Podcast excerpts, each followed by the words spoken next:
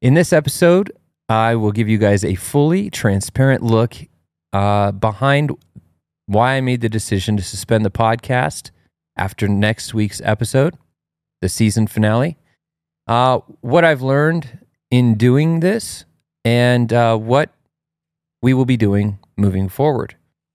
Uh, no major announcements. I think we'll have a fun episode for you next week. With that, let's get into the show.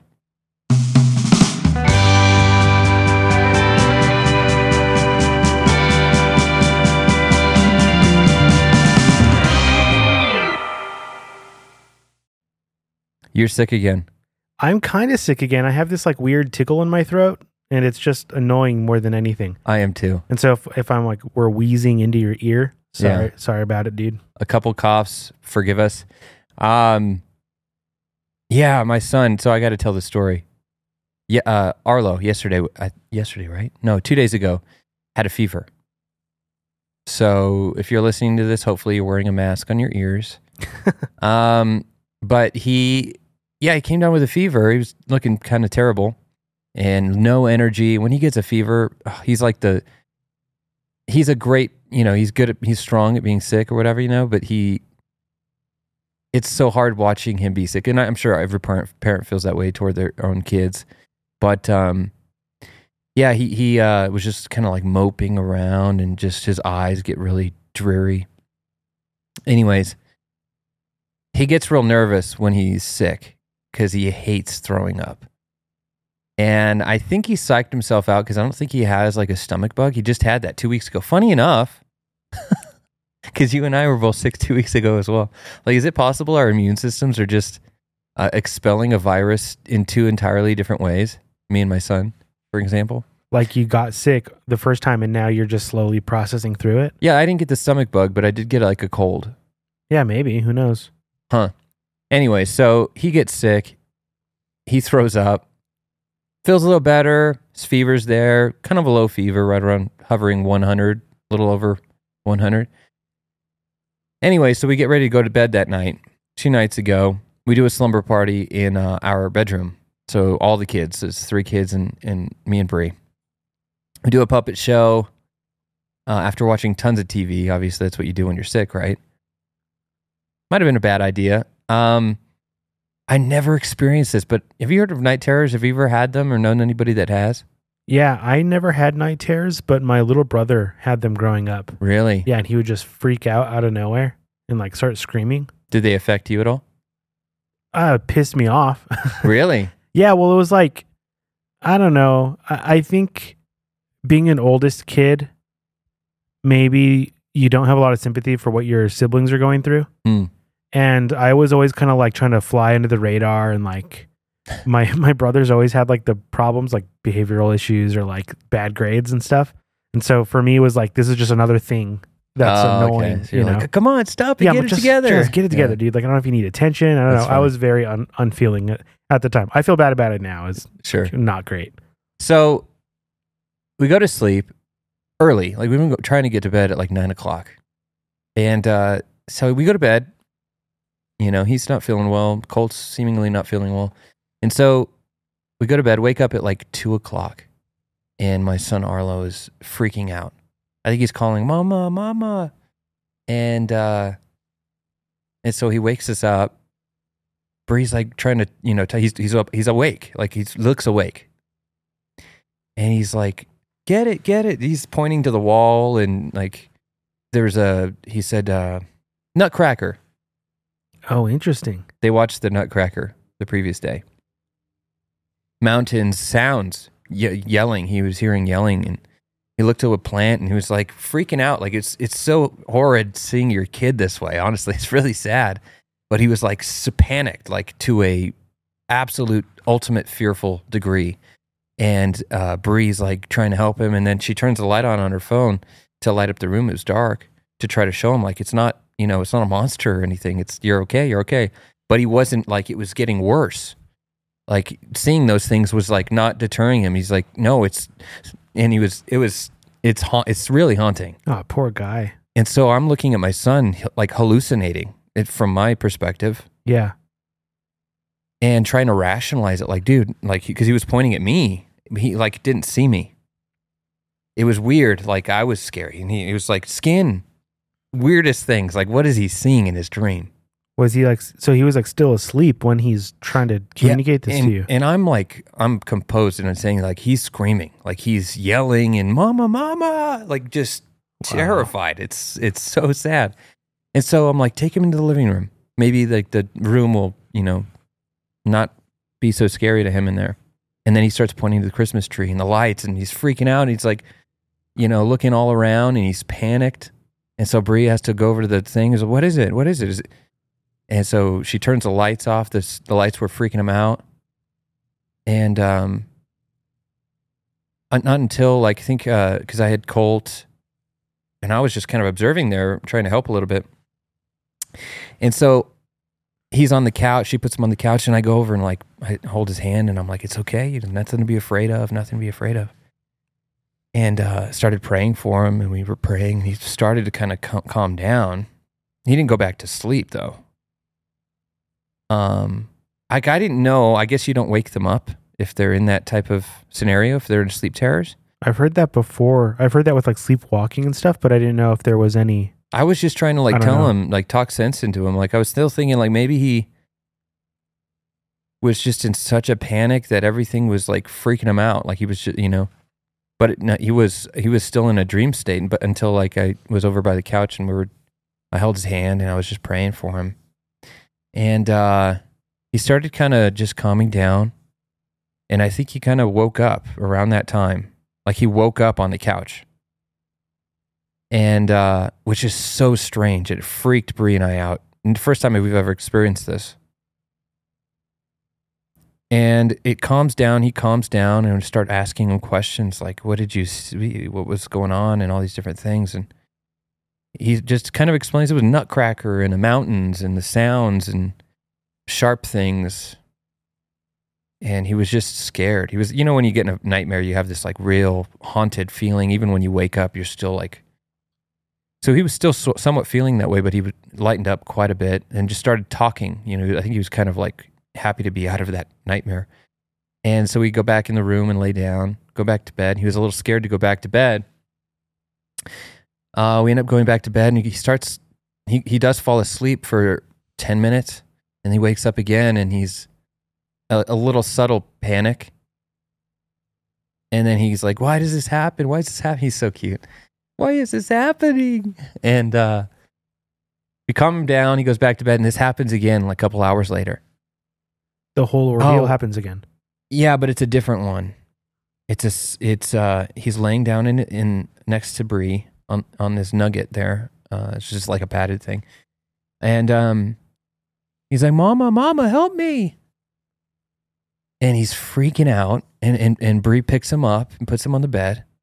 Oh no, he was in between us. Sorry, but he says, "Help me, help me!" And so she's like, "Mama, come here, help me!" Oh, it was so sad to the listener because he's in this nightmare and Bree goes over and he's she's like, I'm here, I'm here, and she's hugging him. And uh, he's like, closer, closer, and we could cry because you know she's hugging him. How how much closer could he, he she be? So confusing to us. And uh, he comes to short, shortly after.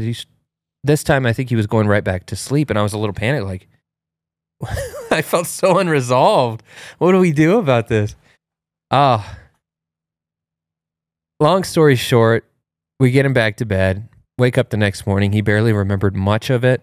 Um, learned about it. We thought he would. He had a, still had a slight fever, and so I was like making sense of it. It was, it's probably because his fever. Like you know, you wake up in these like crazy delusional uh, dreams and these weird states of mind when you have a fever, and so it made sense to me that that's probably what brought it on because he's never done that before still horrid, terrible experience.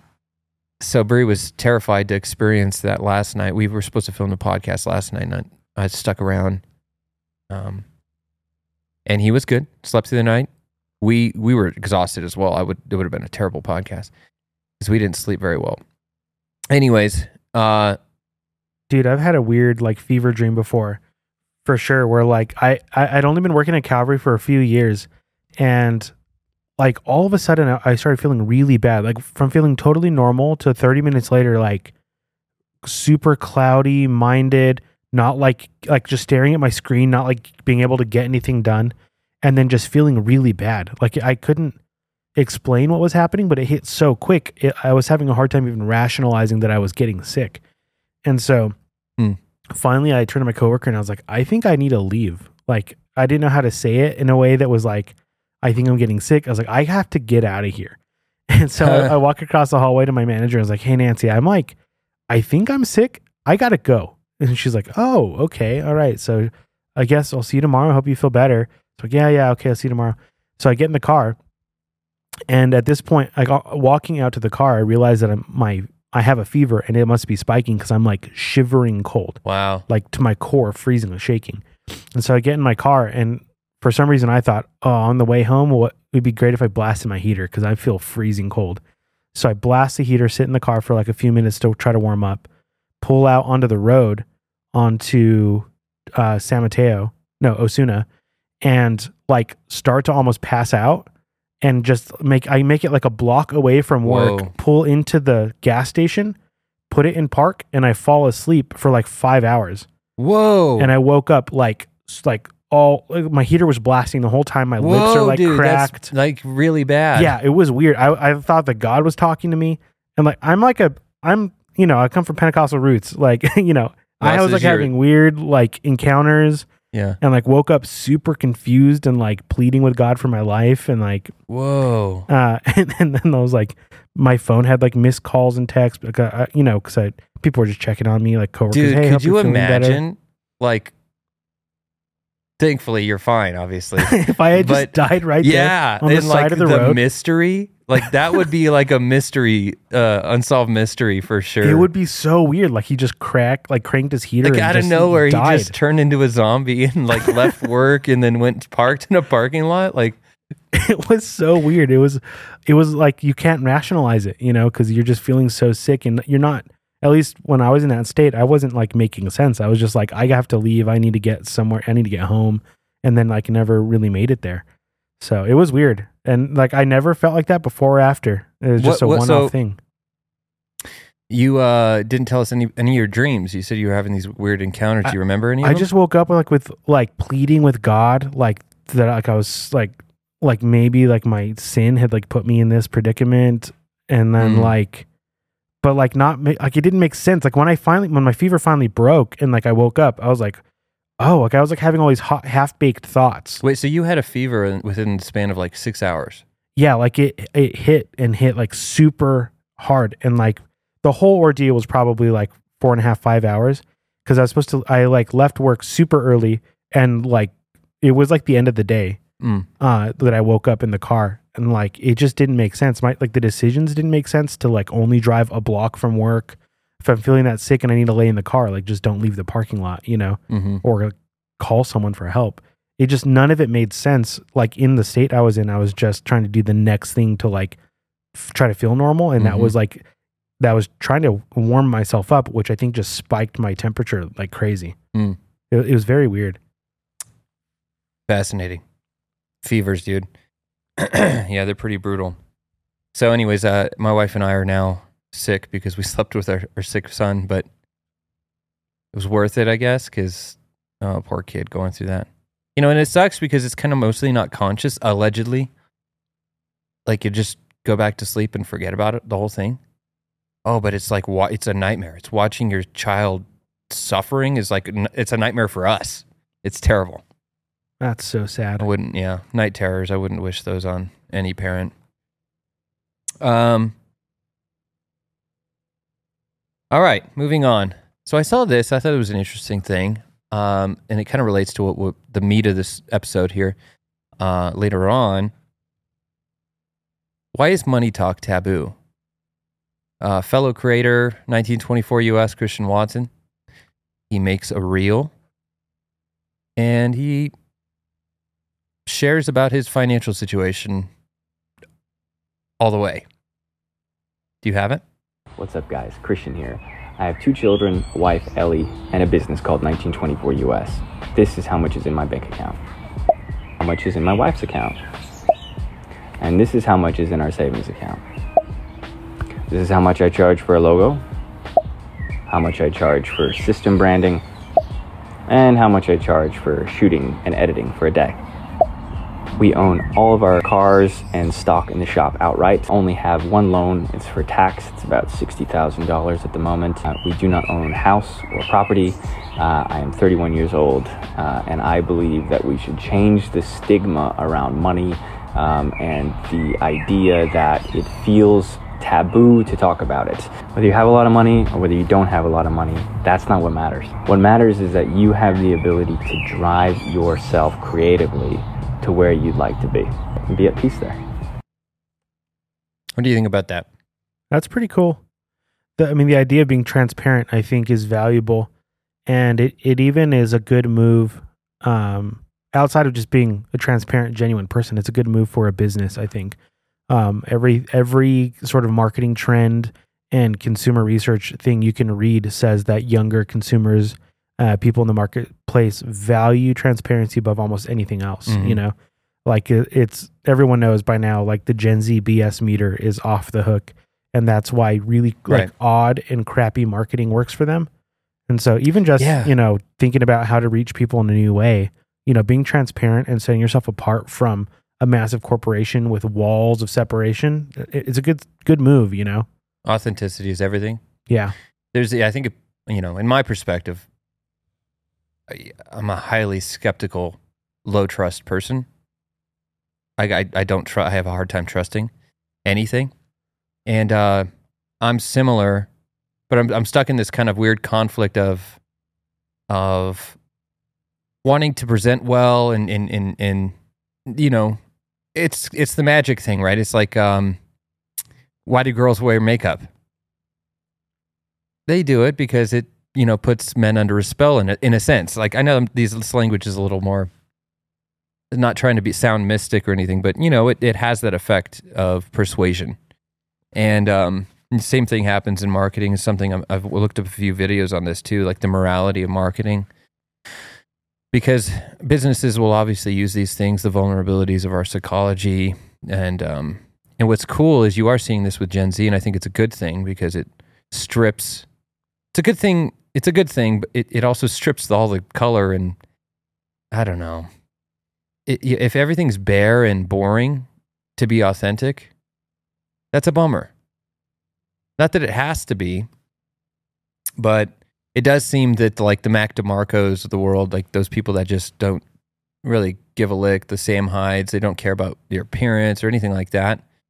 That that's kind of like the where those that crowd goes to, you know, which is fine. But but isn't there something also to be said for like a care, like a you know, yeah. I don't I don't think it's inauthentic per se to develop a persona and like. I mean that's that's also who you are. Like when you put on a tie and go to work versus the guy who dresses a little more casual in the office, right? Like th- both those people are making decisions in the morning on how they're going to present themselves to the world. Um, and I, I would be cautious to say that one of them is more transparent than the other. mm-hmm.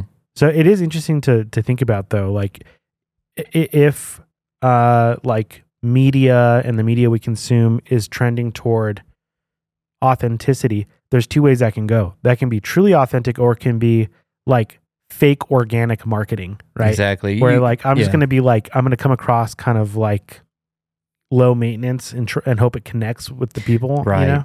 I was watching some um, one of those marketing videos on YouTube, um, and it was talking about how a lot of these marketers, uh, like a, a marketing agency, would talk to some makeup pop star girl, like Selena Gomez. I don't know if that's the one he was referencing, but somebody who has like a makeup line that they're trying to put out to the world.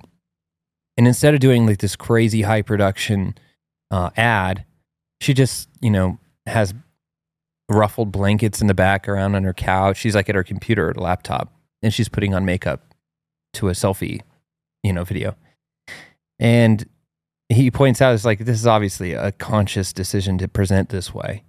Um, and so they're even that's playing off of the psychology of where people are, you know, are right now of trying to like, I don't want any flashy lights or, you know, special things. I just want authenticity. And so people fake authenticity well to sell a product which isn't actually authentic, right?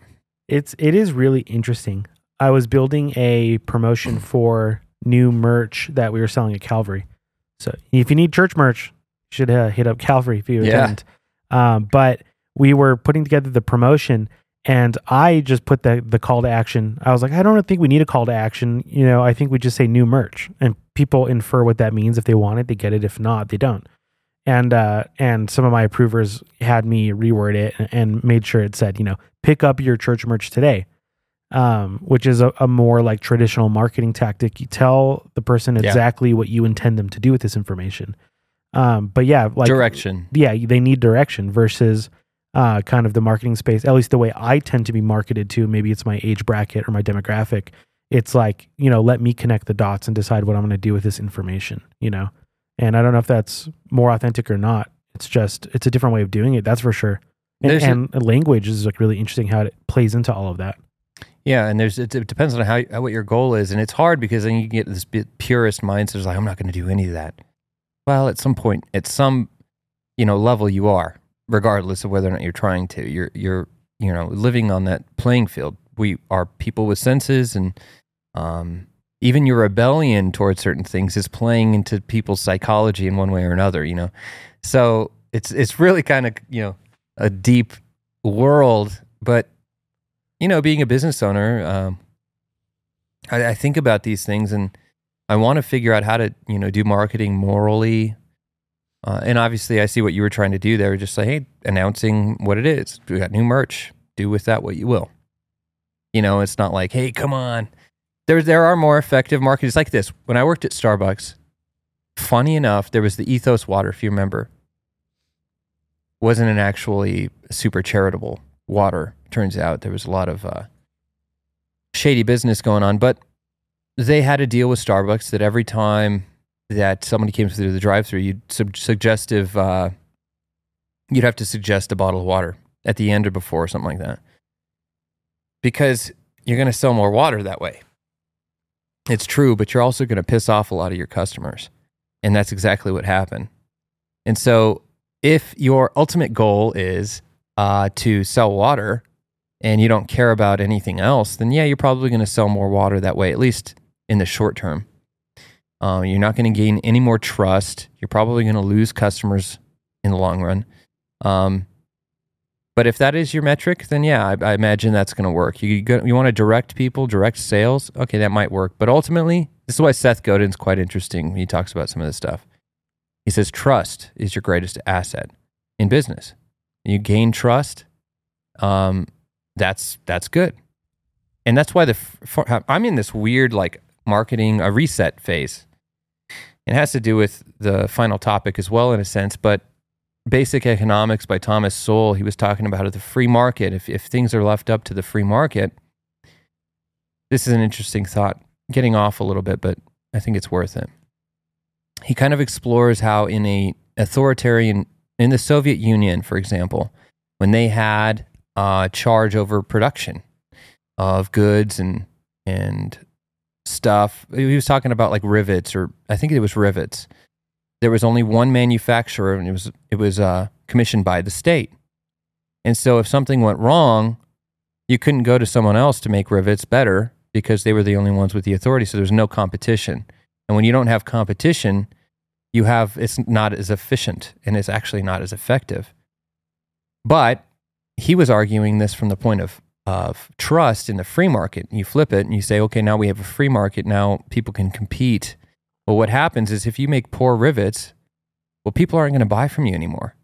They're going to go to the guy with a brand name, not just, you know, the Soviet Union or whatever, who has a reputation to uphold and who they, who they want to continue to have people purchase from them. So they have to make good stuff and they have to make it consistently. And what that does over time is that builds trust between a business uh, individual basis. And really, that's what what marketing should be, right? I mean, I guess that's what Seth Godin's talking about. Is you know, do you do you do you uh, provide what you say you do, and do you do that well? Okay, well then can you announce it that way? Yeah, I think so. I make traditional Southwest jewelry, and I believe I make some of the best that's made today. I don't think that's there's anything wrong with that because I believe that I actually do, and I do. Um, however, that that can get in a weird place, like oh, you're being very proud or boastful. Well, I'm not trying to. I'm trying to present my product accurately. It's crazy how much psychology goes into stuff stuff like this, you know, specifically marketing, and then it, when you, especially when you get on a mass scale, there can be uh, some bad stuff. There was a there was a good example of this. Last thing I'll say on this, where cigarettes, they used to do cigarette ads way back when, right? Well, it came out um, after the heyday that they were uh, being drawn to, to lung cancer, cigarettes. And um, so they put out an ad, one of these cigarette companies uh, put out an ad saying, the cigarette doctors smoke, something like that, to like diffuse the stigma or the negative aspect of this, you know, the cancer relation, saying that doctors smoke this, therefore you're probably good. Like it was, it just kind of gets into weird, like That's murky territory. You know what I mean? I don't think you have to get that psychological. I'm not gonna lie. I saw this T-shirt online over the weekend, and I almost picked up a pack of cigarettes myself, dude. Is it showing up? There you go. It looks just as cool when you do it. it's a bunch of a bunch of farm animals and, and monkeys smoking cigarettes. Oh, that's awesome. It actually, yeah, that's funny. There's a a lot of people doing Zyn right now, right? Yeah, Zyn's like the hot thing. And it's Tucker promoted it on Theo Von, and and then what was the other? Was another big ad, like not ad though, like it was an organically placed, some might say, um, astroturf type thing. Some were asking that question: Did did Tucker get paid to promote Zyn?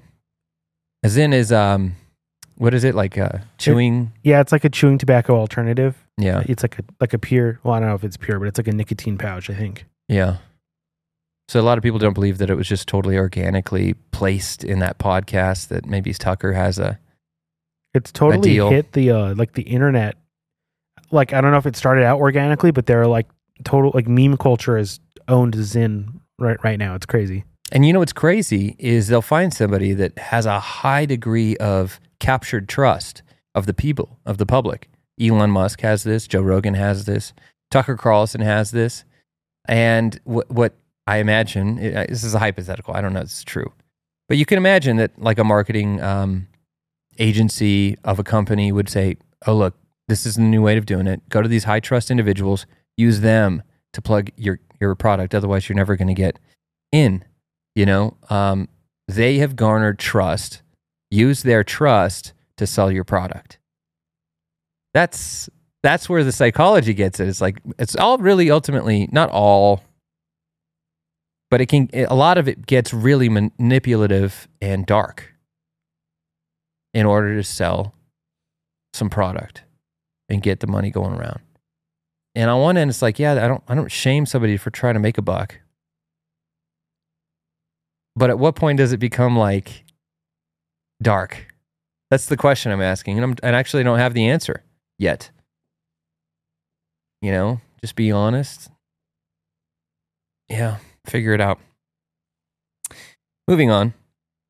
On the thread of uh, we were talking about before, uh, had you ever seen Vulfpeck? Have you ever listened to them? Oh yeah, Vulfpeck. We, me and my wife have like a YouTube playlist that we kind of keep on in case guests come over and when we're cleaning the house. And Vulfpeck is on high rotation there. Really, I've never Yeah. listened to them. I've come across this video. Um, Their guitar player is going to be in Albuquerque in like January, February. So we should definitely go see them. Can you tell me the story of Vulfpeck? Because to me, they're just they. they don't. I don't know any of their story. I've just come across this video on YouTube. I think they're kind of like another one of those like super band groups where like different people um, that may not have known each other kind of blew up in their own regard as musicians, and then they collaborate on records.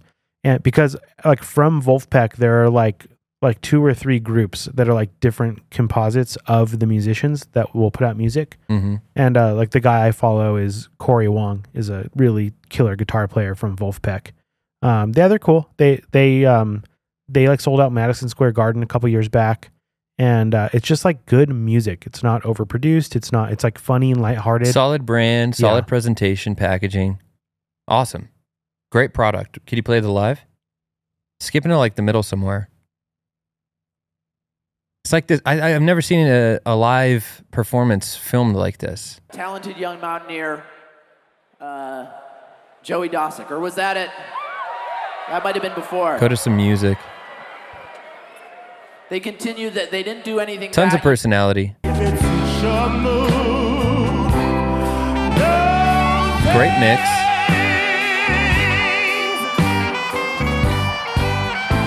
But this cameraman's just roaming the stage. He's just filming the whole thing. It's interactive too. They interact with the camera guy. A few times throughout the show, they all like switch instruments too, which is cool. Right. Yeah, that's the super band aspect, right?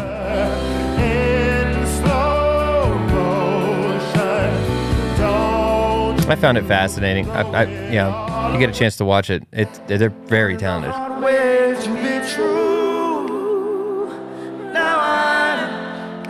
I want to find like there's a bass solo. I want to find. So you've seen this. Yeah. Oh well, here's Cory Wong playing guitar. Got that funk. The bass have player's in the just in it. Yeah, they sell a signature bass modeled after his. Really? So they're like a big deal. Yeah, for musicians for sure.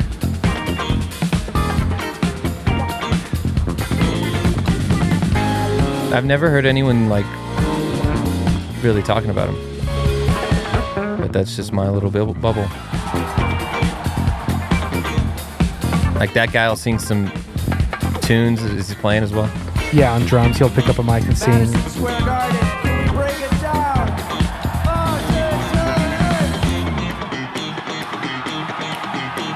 Let's hear this and then we'll be out.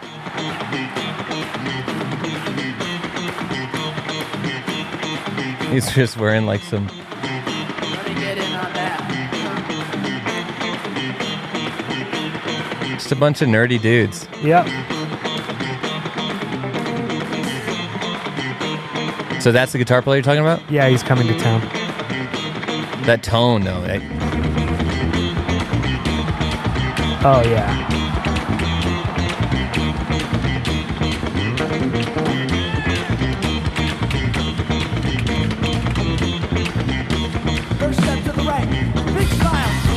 Yeah, good moment. So good. It's fun having a party. We played in a when I was playing with that one of those bands way back when.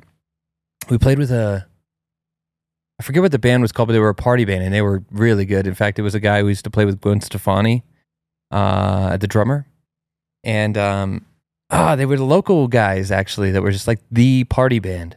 They're really good, but they played all the shows, you know. Funny enough, Hurricane. No, no, no, it was like that type of music, you know, like pop party music. Okay, here's the deal. We are uh, officially suspending the podcast until further notice. It's not to say that we won't do shows um, in the future. It is to say that as far as a weekly show, we are suspending that model, that that uh, framework. And uh, and there are many reasons why. It has been an absolute blast. No reg- no regrets, regrets. Um, but to start it off, like the original goal in doing this was to do it for six to twelve months, and uh, kind of a disciplinary experiment, but also doubled as um, you know, doing something consistent, committing to something, and and following through. And I believe that we've done that. We've been doing this since I think the first episode was around April, early April. And and it's been a grind. I'm not going to lie. In the in the heart of being fully transparent, um the amount of time that I've put into this on a weekly basis has been at least one day, sometimes 2 days of a week.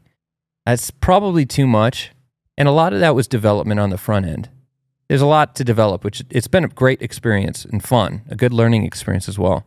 But the packaging of a podcast, there's a lot that goes into it. At first, I just wanted to like, you know, turn record on and just go. But as I kept going, I'm like, shoot, man.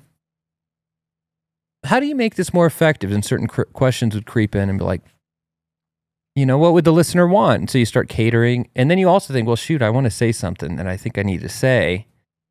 So how can I creep this in there? How can I say this uh, in a tactful, responsible way? A lot of different things kind of play into it. But ultimately, what it came down to is you, you, you come in, I come in um, the days that we shoot two to three hours early to come up with show notes. So things I've been thinking about throughout the week. Um, clips, online media, whatever that I want to share, ideas that I want to explore publicly, live, vulnerably. And uh and then obviously we have conversations with people, but I come in a, a few hours early. Chorus comes in after he's he's got a full day of work. We come in and shoot the podcast. It's been a blast. We have fun. Um, and that night we tend we go out for dinner, or I'll stay and edit the show. Um, and then the next day I'll come in, and the idea is that I'll create a piece of content from the podcast, a piece or two, which has been really hard to do. I'm not like super good at like Premiere and stuff like that, and and and and I don't want to burden Chorus with any extra work. He's got enough on his plate. So I'll come in the next day and I'll do like some work. So I'll write up a description on the podcast, kind of what we talked about overall. I'll create the timestamps for the YouTube. Um, I'll upload the podcast to YouTube, to Spotify. And then uh, after that's all after editing the podcast because there is some editing that goes into it. Sometimes there's technical things. Sometimes there's things that we say that we're not allowed to say. Uh, though we do keep it quite raw. Um, Mostly just about your mom, though. yeah, yeah. about your mom, dude. No, uh, mom battles. Uh, my mom could beat your mom up, dude. Uh, no, so yeah, so we'll do the editing, and then I'll get some pieces of content. Hopefully, if there's any juicy parts, not even if. I mean, so and then I'll upload. Get the upload. Then you got to come up with the tags. You got to go through all the YouTube stuff. Put your description in. And then when that's happening, you got to create, oh, shoot, nobody's to see it unless I post an email. Uh, any sort of marketing to, you know, let people know there's a new episode out, an email or an Instagram story or an Instagram post. Sometimes that can double as like a, a, a little reel, like a clip from the show. Sometimes that has been in my, um, I do like these little catalog story posts or reels on my Instagram, Chad Barella. And, um, so then I got to do the marketing for the for the actual show, and then the show goes up, and then I got to actually put it to my site because everything's on my site, right? So then I got to go to my website. So all that to say, it turns out to be like at least a day and a half of work. Part of that's waiting on uploading speed, some of that's exporting, um, but it's a lot. All that to say, it's a lot, and uh, it is a little more than I originally expected. And uh, doing that for about eight months, eight, nine months, eight months, probably, I don't know, somewhere around there. I'm realizing that it's very, really inefficient uh, for me to be doing all of that. And I think I knew that at the outset. And I just kind of said, well, it's a good learning experience. It's worth it. And um, it's been a, it's been fun and it's not been a burden at all.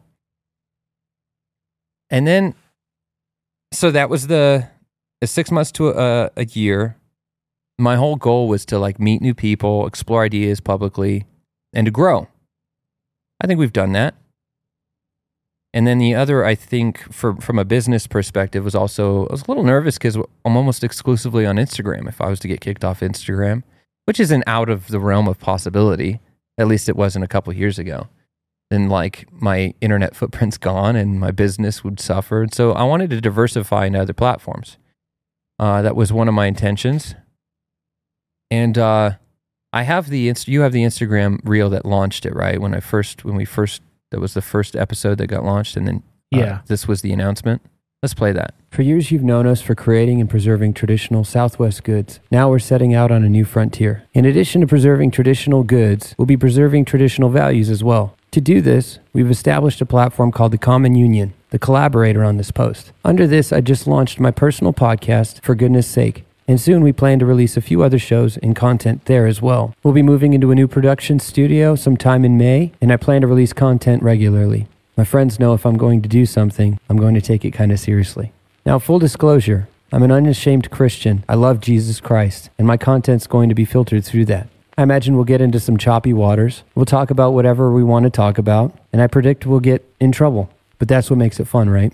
The first full episode of For Goodness Sake is available now on YouTube, Rumble, or wherever you find your podcasts. The link is in my bio. And if you want to participate in the show's development, send in your questions, your topic suggestions, and go follow and subscribe to the Common Union. Now let's preserve tradition, for goodness sake. So that's cool. Some interesting things, though, that I, I noticed that even then, I had this perspective of like, I'm going to create all of this content and put it out. Multiple podcasts at the time, that was the intention. One with my wife. And I just had this big vision. I get like real serious about things. And uh, as soon as I started this, I was like, oh, this is kind of a lot of work. I don't know, maybe. I have a tendency that I'm learning about myself to, to bite off more than I can chew. Chorus even warned me at the outset of this, like, hey, you know, something you can st- sustain. We got to, you know, figure this out. And um, wise words, not exactly uh, fully heated. Um, so why why why is it coming to a, a stop? There's there's multiple reasons. Um, one is that we're out of this space right here uh, the end of the month. Um, I had a, an agreement to stay here until the end of the month, uh, or to the end of the year, and um, we decided mutually not to just continue. Um, partially because the overhead for me, and I'm, it's part so. you know, I, I'm here once a week, twice, uh, I guess one evening a week, and then a full day of the week, most of the time. Um, and I, you know, and I pay the full amount. So I'm thinking that's really inefficient as well. This is the big thing for me, and I'm actually quite excited moving forward. Efficiency. I'm realizing that my life in business uh, and at home, whatever, is very inefficient. I've got things so spread out. I've got my podcast space here, which is in a certain part of town, and then I've got my workshop where I make jewelry, you know, 30 minutes from my house. Um, and then I've got my house, of course. So I've got three places that I'm kind of responsible for that I pay the overhead for that I'm not at a lot of the time, right? I can only be in one of these places at once. And uh, two of them are dedicated exclusively to me. And so both of those spaces are expiring as far as my commitments this space and then my workshop space. I announced that in the previous episode. Towns is moving. That's the hair shop. That's my wife's hair shop. And I occupy a space within the hair shop. And uh, they are moving. So that space is, is, is, is no more. And what I'm doing is I've been priming walls today. Uh, I'm moving home again, which on one hand sounds kind of defeating, honestly. It's like, oh, shoot, and I, I if I'm being honest, it's been kind of a, a hard pill to swallow. But genuinely, I'm also really excited because you do the math in your head. You're like, wow, I was so spread thin. Like I'm paying overhead and I'm just like throwing money away. I'm throwing my, you know, the podcast has been great, but if you think about the efficiency aspect there as well, as far as the amount of output, it's not been great. Which brings me to my church epiphany. I was sitting in church and I had this thought. I was like, I've got an Instagram with, you know, a decent amount of following. I've put out reels that get a good amount of viewership. Now, it's not long form podcasts and it's not the same time retention. Some people say the time retention is an important thing for whatever reason. I'm sure there's good reasons. Um, but I'll put, you know, a lot of effort into a short, or uh, I'll put a little bit of, a fraction of the effort that goes into a podcast, for example, into a, a shorter form piece of content and it nets a lot more fruit. And this reminded me of something in church when I was uh, making music in Nashville and I was trying to make money in it and, uh, or trying to make a living, you know, I wasn't like trying to make a bunch of money. Uh, you could hear it in my, the lyrics of the songs. Uh, you could look me up on uh, uh, Apple Music, Chad Barella. It's still up there. There's like six, seven songs. Um, but I talk about being a poor person, and but I was so try, I was trying to make money in music, and and then I started making jewelry, and I realized, oh, that's interesting. The amount of effort that I put into, you know, one thing, a time and effort, uh, had a different response than with the other thing. And it taught me something that uh, Alex Hormozi talks about in his book, $100 million deals. Not every market is equal.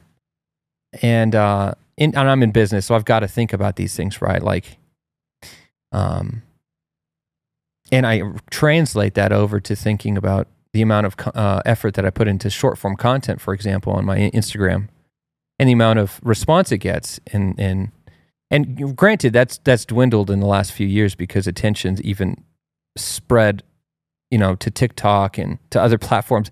This is what's crazy is like being a a, a business owner today. You got to like follow all of these different things to to to really stay alive because you do. You i mean if you want to sell something if you want to make something and make a living doing it at some point you got to be a salesman. And to be honest i've not been a very good one in regards to the podcast. Not it's not like I'm, my wife always hates me for self-deprecating statements. I don't mean that in like a negative toward myself way but it's a struggle of mine like to try to like sell something constantly to insert for example this is a this has been a struggle for me in the podcast. You see in a lot of formats that it's good to insert like ads into your um you know calls to action and and we do some of those right like really sub, like toward the end like the standard ones but like okay pitching a product or something i have a hard time being very selly and uh I'm a chill dude. You should just give me that. I'll sell you. No, I'm just kidding. I hate that too. yeah it's hard i you know it just feels like oh you just cut you killed the vibe like we, we had we had a vibe going you know you listen to a lot of podcasts and they, they cut in the middle of the podcast. It's like eh, hey uh sorry to cut the podcast but you know buy our product. And on one hand it's like yeah i get it. I respect the game. But it's, it's it is a hard thing for me to bring myself to do. Anyways i think that's that's uh, com- uh that's come at the expense of the expense of the growth of the podcast. That's been one aspect of it. Um but the epiphany that i had in church was why do I put so much effort into a long form piece of content on a platform that I don't have reach in? You know, we started all over on YouTube and on Spotify. Like, I don't have an audience there. It's on Instagram. And uh, now, now, of course, I wanted to diversify and kind of spread things out. That didn't work out too well, to be honest. And and and maybe there are methods I could have found and used to try to do that or to do that better. Um, but you know that was that didn't it didn't end up working out as I, I maybe had hoped, which is fine. Um, but I had my Instagram, and so why didn't I just make short form content targeted um, about things that I like and appreciate? And I have done that. I've I've posted a, a handful of uh, reels like that, and they get a lot of buzz. And they're better. They're better visually and quality wise. Not than this. I mean, this is great quality fun. You know, whatever. Um, but they're more targeted. And so part of it is also it's competitive space. Podcasting, long form, it's a competitive space. And you got to realize that you're I'm I'm requiring a lot of your time. Like you're listening to this for like an hour, a couple hours. It's a long a lot of your time, especially once a week. And I don't it's a some people just don't watch that type of content. I get it. Some people do. But I think a lot a lot more people can maybe watch short form content. So that's part of my thinking there. I haven't figured it all out, but dude, like what I guess I realized here is in podcasting, not just podcasting, but uh, content in general, there's so much thought that goes into these things, second by second.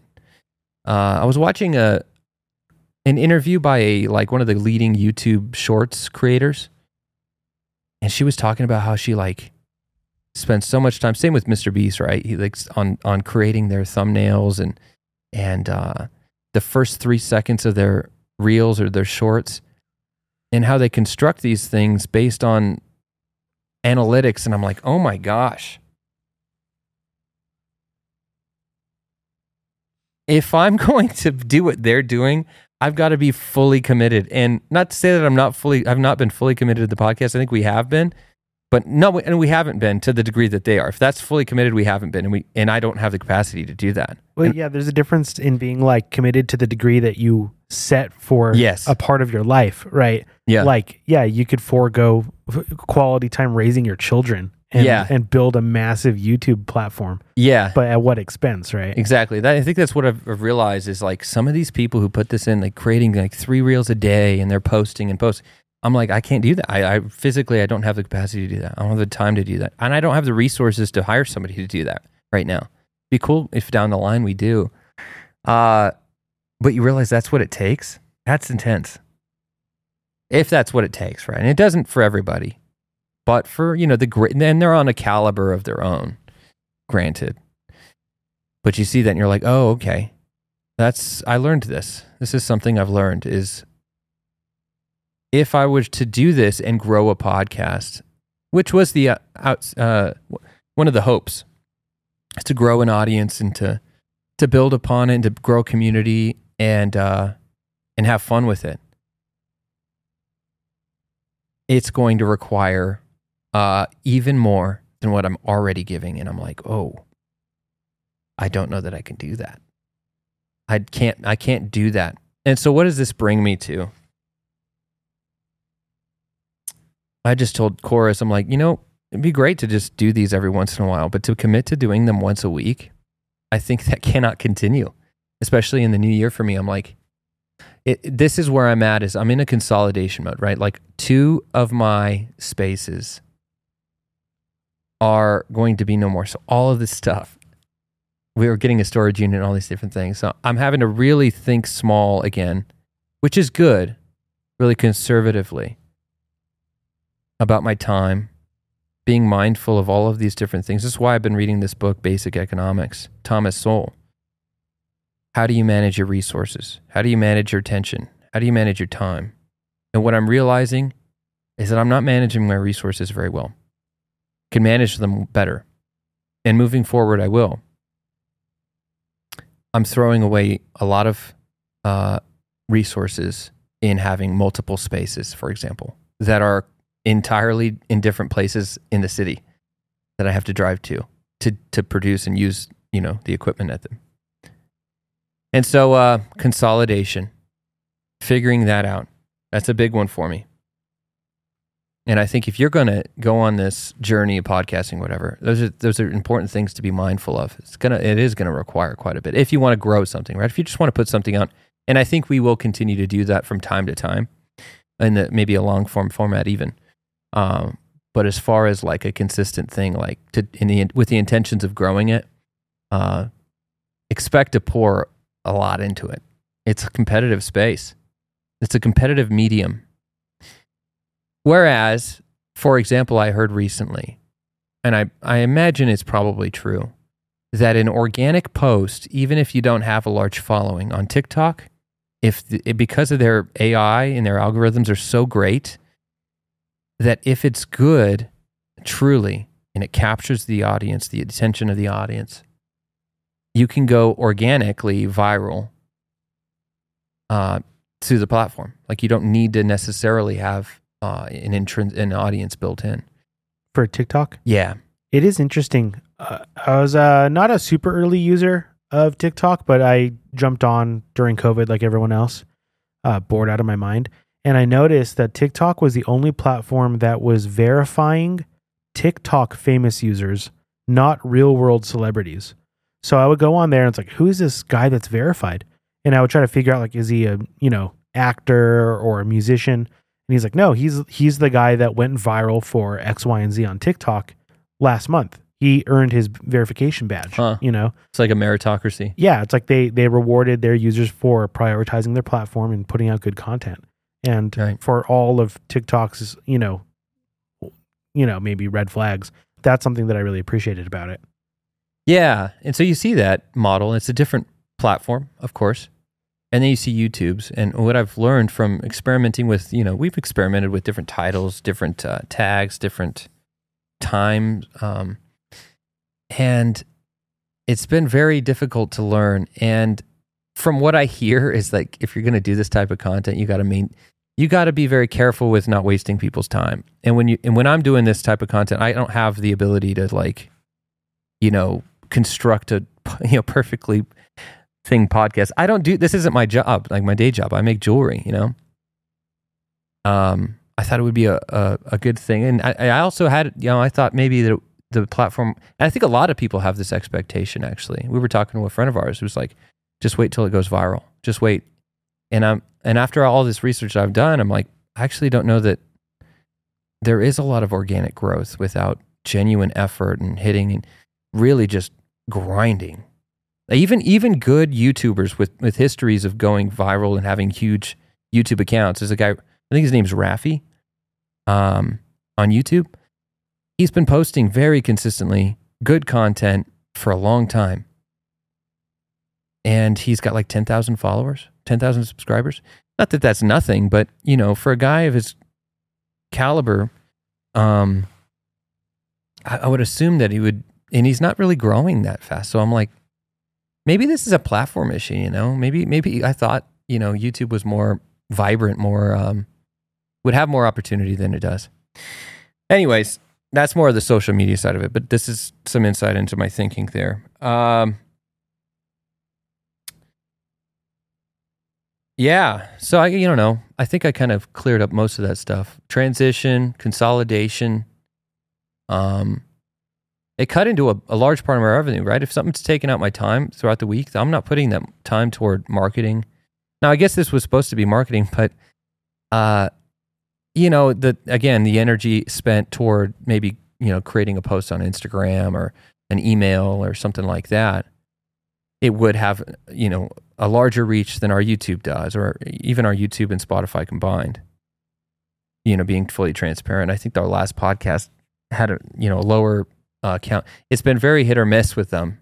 Like one had almost 200 on YouTube, and then uh, the last two have had under under 50, I believe, views. And then you kind of take that math. You're like, I put a lot of effort toward that and energy, but if I had to put you know a fraction of that energy in to creating a post on Instagram or something like that, it would have it would have uh, turned out differently, right? So, uh, what was it? What was the first thing I just said? I was talking about um, Eating into revenue.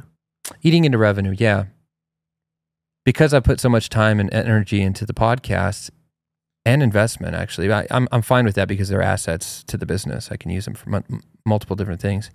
Um, but it's been drawing from my revenue, and um, year to date is probably like sixty to sixty percent of what I made last year, which is which is a big cut. And honestly, there's probably other a lot of different things that maybe weigh into that, but I do credit a lot of the time and effort that I put into the the show and uh, and it's not all lost when I say this. Like I, I genuinely believe that it's a net benefit. It's been a great experience, you know, teaming up with Chorus, creating these shows. Like we have an archive of awesome content, and um, and also just the experience that went into it, and and something to build off of as well. Uh, but yeah, it's cut into the revenue, so that that's definitely a driving factor. And so moving forward, I do think you know that comes at the expense of my family, comes at the expense of uh, yeah, the business, of course, as well, and its growth. So it hasn't accomplished exactly what I wanted it to, which was to build a the yeah, it was to build a a, a, um a platform. It had I had big goals, big big uh, ambitions. And it's not to say that it won't continue in some capacity, but you know, I realized, oh, that's going to require a lot more than I'm able to in this capacity with my lack of time, my lack of energy, my lack of resources, pour into it right now. I need to focus on revenue. Like that's just straight up where it is. So, um, what's next? We'll, we'll wrap it up here. I'm going to continue making and designing the best Southwest jewelry uh, that is known to man, and uh, figuring out ways that Chorus can uh, help me uh, how we can collaborate in creating content that is fun, uh, inspiring, and uh, And pisses all the right people off. yeah, there That's you go. the main thing. That is a big thing. And and it, yeah, it stands for the truth. That is the, one of the biggest things that I wanted to do as well is to say things that push the um the needle closer to the truth in culture. Uh, pers- pursuing a tradition for goodness sake is the whole thing there. It's to reassert uh, positive values, Christian values into the culture. And I think that we've definitely done that. And I think you guys can attest to that. Um, we're going to make short form content, as I said. Uh, things like Reels, TikTok, YouTube Shorts. So stick around. Um, and then, uh, you know, he talked about, as well as I, uh, been wanting to for like a couple years now, it's silversmithing course. So for those aspire, aspiring uh, beginner silversmiths out there, uh, that's probably something that's on deck in the earlier part of next year. Uh, we'll probably do the occasional pod, maybe something that's more targeted and inspired um, and direct.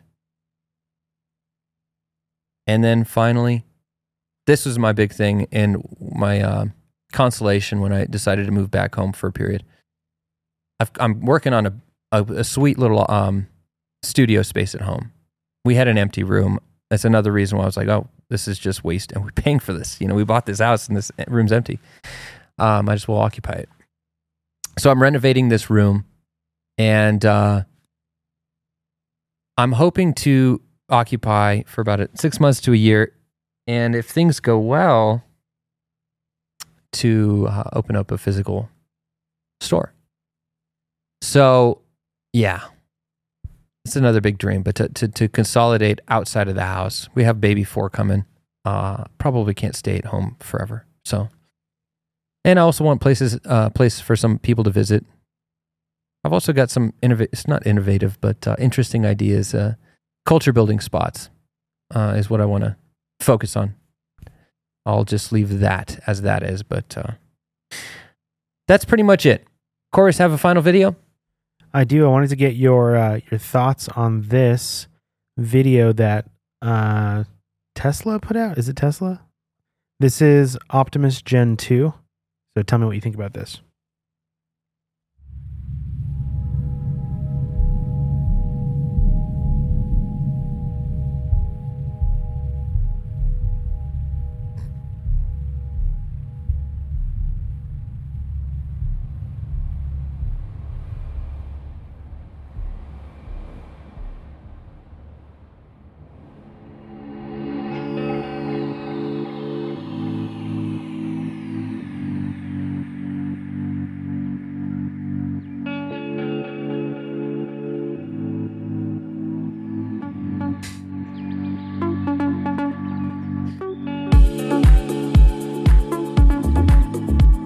Seems like a pretty futuristic robot, but it walks just like Joe Biden, which is weird. yeah, it's him. It's his model. It's his brain in, implanted oh into yeah, this. that might just be him. Yeah.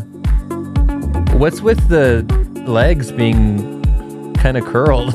I don't know, kind of like ape-ish. The, the, We're making fun of like incredible technology. like the most advanced robot that ever existed. the hands are very lifelike.